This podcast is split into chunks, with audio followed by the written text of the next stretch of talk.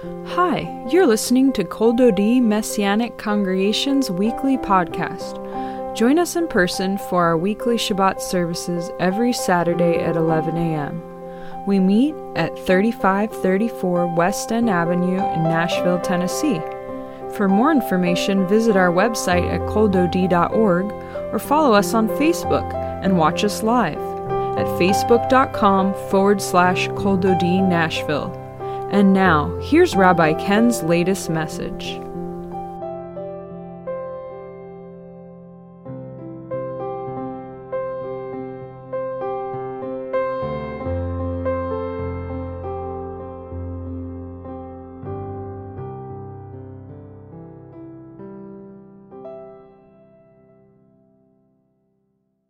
So, Father, we just thank you so much for what you've done uh, in our lives to bring us to you and what you're doing right now in, the, in our country, Lord, that there's hope for our country. I don't believe in a, in there, that there's no hope for our country. I don't believe in a dismal outlook about anything because worst that could happen is we go home to be with you and you, when you return and, the, you know, any, there's, no, there's always going to be hope uh, for everyone.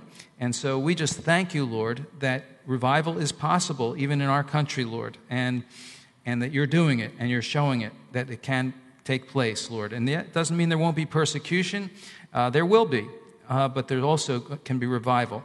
And we just thank you so much, Lord. So prepare us, Lord, to join you in what you're doing in the land, here and in Israel and throughout the world. In Yeshua's name. Amen. Amen. But here are some of the critical points that we can take from the story of Esther, the book of Esther. How many read the book of Esther? Uh, it's amazing. Such an I never I never tire every year when we go back to reading it. God, I, here's some points I've written down. God has a master plan. God has a master plan. He's always in control. Number two, he wants us to play key roles in the story. He wants you and I, in his master plan, to play key roles in the story. He doesn't work apart from you and I. He wants us to be a real part of it. You know, we're laborers together. Uh, 1 Corinthians 3 9 6, and 6, 2 Corinthians 6 2 says we are laborers together with God, right? Unless the Lord builds the house, they labor in vain who build it. Oh, God's building a house. Oh, there's builders who build it with God. Oh, yes. It's all, He does it with us. He wants us to work with Him. So He wants us to play key roles in the story. Number three, He has a great sense of humor.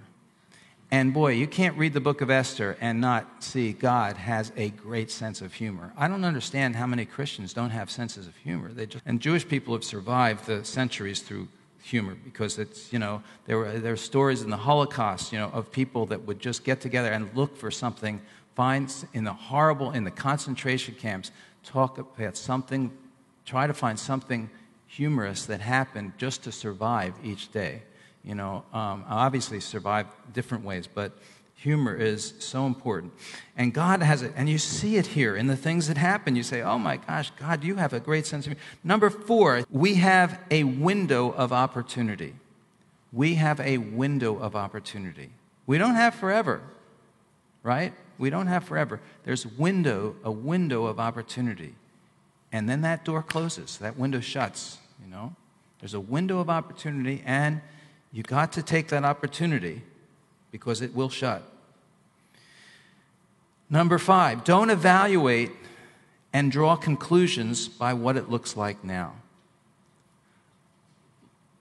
Sometimes we look at your situation, look at things, and it just say, ah, oh, this is it, it's over. It's not over. Don't draw conclusions and don't evaluate by what everything looks like now because there's more. It's not finished yet. It's not finished, it's not over yet. And the last one is that I wrote down is the best is yet to come. The best is yet to come. With God, it really is. You know, don't you like that old saying, I read the back of the book and we win, you know? I mean, the best is really yet to come. I love God's hidden hand. God's hidden hand. His hand, He's moving things around like a master chess player. the Queen's Gambit, if you will, maneuvering situations to prepare for a later advantage and win.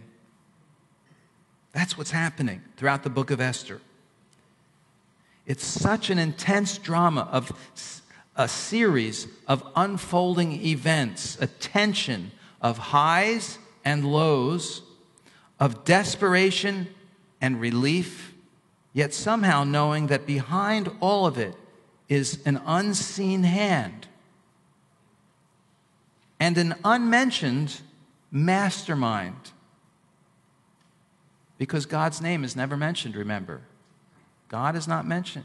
His name is not mentioned throughout the book. And we feel sometimes like a yo yo, you know, like jerked up and down or back and forth. Like, it's over. Oh, wait, no, it's not over. Oh, it's a, no, it's not. Oh, you know, back and forth.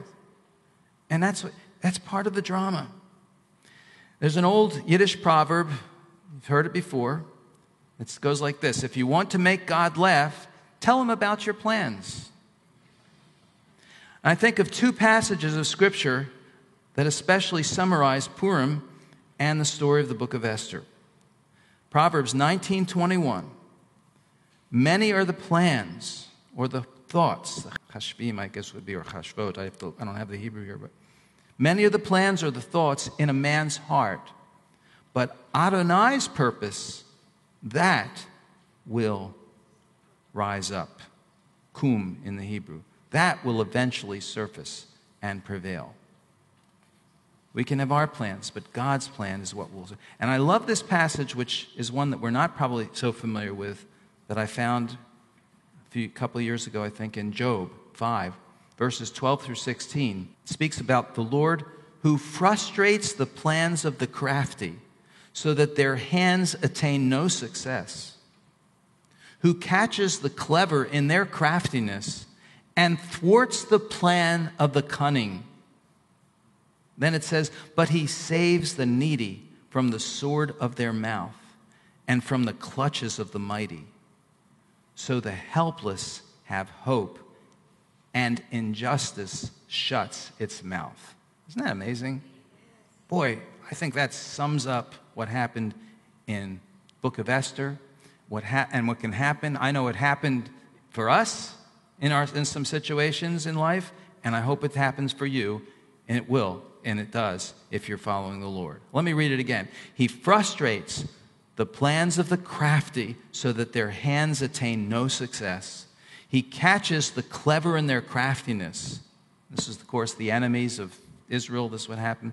And thwarts the plan of the cunning. But he saves the needy from the sword of their mouth, because words can destroy and words can save. Sword of their mouth. And from the clutches of the mighty so the helpless have hope, and injustice shuts its mouth. The events in the Megillah of Esther, the scroll of Esther, occur historically between 40, uh, 400 and 300 BCE, toward the end of the Persian period, some 2400, 2500 years ago. Israel's in diaspora, not in her homeland, and when this happened, we were in scattered mode, like we are today, here, if we're, a, if we're outside of Israel. The Persian Empire of the 4th century BCE extended over 127 lands. The Jews were in all or most of them. 60 Persian words occur in the scroll, and this is the source for our holiday and story of, of Purim or Purim. Purim means lots, in ancient Persian, recalling how Haman, Haman, drew lots to determine when he would carry out his plot to annihilate all Jews, young and old, infants and women, in a single day, according to Esther 3, as it's written 313. But as we know, the plan ultimately completely backfired. Deuteronomy 23 5 turns the curse, God turns the curse into a blessing. The entire story actually covers nine year span of time. Now, the Dead Sea community does not seem to have observed Purim. It's the only biblical book of which no remnant has been found at Qumran, where the Dead Sea Scrolls were found. It's not one of the Moedim of Leviticus 23 or of Exodus 23, which is in this week's Parsha, Mishpatim, but it clearly testifies to God's covenant faithfulness to Israel and to his reaching the nations through her. As we just read in Esther 8 17, we see. 817. Or though God's name, rather, is not even, and even the word God are not mentioned in the entire scroll, he's most certainly prevalent and acting on behalf of his people behind the scenes, hiding, if you will, but visible to the one who has eyes to see.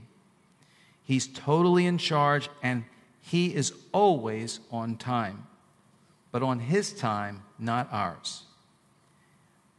And I guess I'd like to call it HST, Heavenly Standard Time. So, Esther, the word means, can really mean, numerically, can mean God is hiding. Sater, Sater, and an aleph for Esther. Uh, satar means to protect, it conceals from view or it's hidden. And then the aleph can be the numerical value for one or God. First, in Gematria. Isaiah 45 15 says, Truly you are a God who hides himself, O God of Israel, Savior.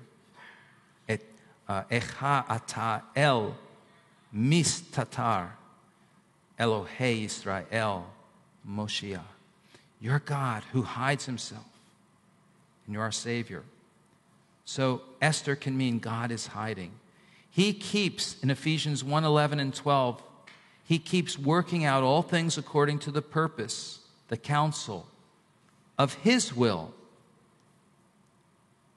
so that we, who are first put our hope in Messiah, might be for his glorious praise. And if you put those Greek words into Hebrew, this glorious praise would be kavod and tehillah, weight or value and to radiate. God's goal is that we would radiate, that we radiate His value. In other words, God's goal for you and I is, and us, all of us, is that we collectively, that we show tre- this, His treasure in these earthen vessels, in these jars of clay. That's His goal, that we might show His treasure in our earthen vessels. Right? 2 Corinthians 4 7. So all that He does is for that purpose. He is working out His will all the time behind the scenes, even though we don't realize it. He knew way in advance that we would need Esther in the position that she would get in. He's composing, orchestrating a fantastic symphony. But it's in process. And if you hear any composition, any musical composition, and especially you can imagine a symphony, when it's not finished, what's it sound like? You said, Hey, could you play me that now? you would hear, Oh my gosh, that sounds horrible, you know? But when it's finished, it's gorgeous. And that's what it is with our lives. So, in the first part of this, remember Vashti was the queen, and she is in verse 12, she's supposed to come before the king, and she refuses to come. In verse 12, I think it is. Yeah, the Queen Vashti refused to come at the king's command, and he's furious about it. She's supposed to come and to the at the celebration, and I don't know what she was thinking. Because now he's going to pick someone else. She refused to come and because she lost her spot. But God was allowing that. God allowed that so that Esther could be prepared to come. And we see in chapter 2 the introduction of our key characters in the story. Mordecai, verse 5. Yeah, yeah, Mordecai. There's a Jewish man in the Shushan palace who is Mordecai. And and then we see in verse uh, 7 or 6, yeah, 7, he had raised Hadassah, that is Esther. Ah, Esther. Ah, yeah. Her Hebrew name Hadassah. So he took her under his wing, you know, and she he was very kind to do that. And she, he, God had providentially, providentially placed two Jews here in this position. Now, Esther's an orphan. It says, Ein la av ve'im. She, Esther, she has neither a father, she didn't have a father or a mother. And she was basically a supermodel. She was like absolutely gorgeous. The Hebrew is clear. It's uh, Yafat Ta'er Vitova Mar'er. Mar'er. Basically, as it has it translated here. Uh, she was attractive and had a beautiful figure. She was absolutely gorgeous, stunning. So God is preparing a beautiful this beautiful orphan girl for a grandiose task that neither she nor her uncle, if we'll call him Uncle Mordecai, were aware of. Question What is God? What may God be preparing you for even now? Doesn't matter what age you are, He's still preparing you for something the next phase. What is He? May He be preparing for you even now. Another question What is your disadvantage? She's an orphan. She's an orphan. What is your disadvantage or impediment? Will it be, or what is my disadvantage or impediment? Will it be my excuse for failure, or will it be my incentive for success? Will it be my reason for defeat, or will it be my motivation for achievement? She is going to be greatly used. And she found favor in verses 8 and 9. And so, how many here are Jewish, I wonder? You wouldn't be here. I wouldn't be here today. We wouldn't be here if two things. If number one, Mordecai had just bowed down to honor Haman and hadn't been so stubborn. And number two, if Esther had kept herself comfortable and not interposed herself before the king on behalf of her people. You realize that? If, they if these two hadn't done that, we wouldn't be here. So life isn't always easy. And we see that God's going to turn everything around. He's going to end up turning everything around. She pleads for her in identification with her people seven times. My people is mentioned uh, four times, and the Jews are mentioned three times. Seven times she pleads. Prayer, so important. Prayer opens the way, prayer makes the way. People are praying. Doesn't mention prayer, but it's, it's, it's again, God's hidden hand. It's all the, those who have eyes to see recognize that's what's going on and opening the door and the way behind the scenes so that she can get audience with the king and, and everything is opening up. And so it works.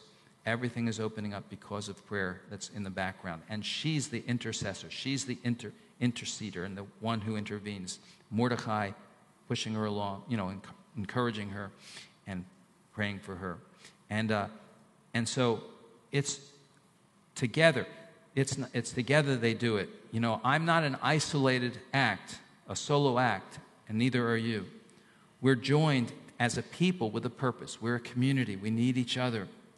And God is going to turn everything around ultimately because of the prayer and because of the risk and the sacrifice that they uh, make. The diligence of Mordecai, the courage of Esther, Esther, and most of all, the providential, powerful hand of God who reverses all the course of events, as you see in chapter 9. The word hafach is used. Let's say hafach. Hafach. Hafach is the word used twice there. He turns in verse 1 and verse 22 of chapter 9. He turns their sorrow into joy. And as it turns out, it says, the opposite took place. The opposite took place. All because of this. So, Father, we thank you for this book of Esther, for the holiday that's coming up, and all that's going to take place and your plan. We thank you, Lord, that you do have a master plan. We thank you that you do want us to play key roles in your story.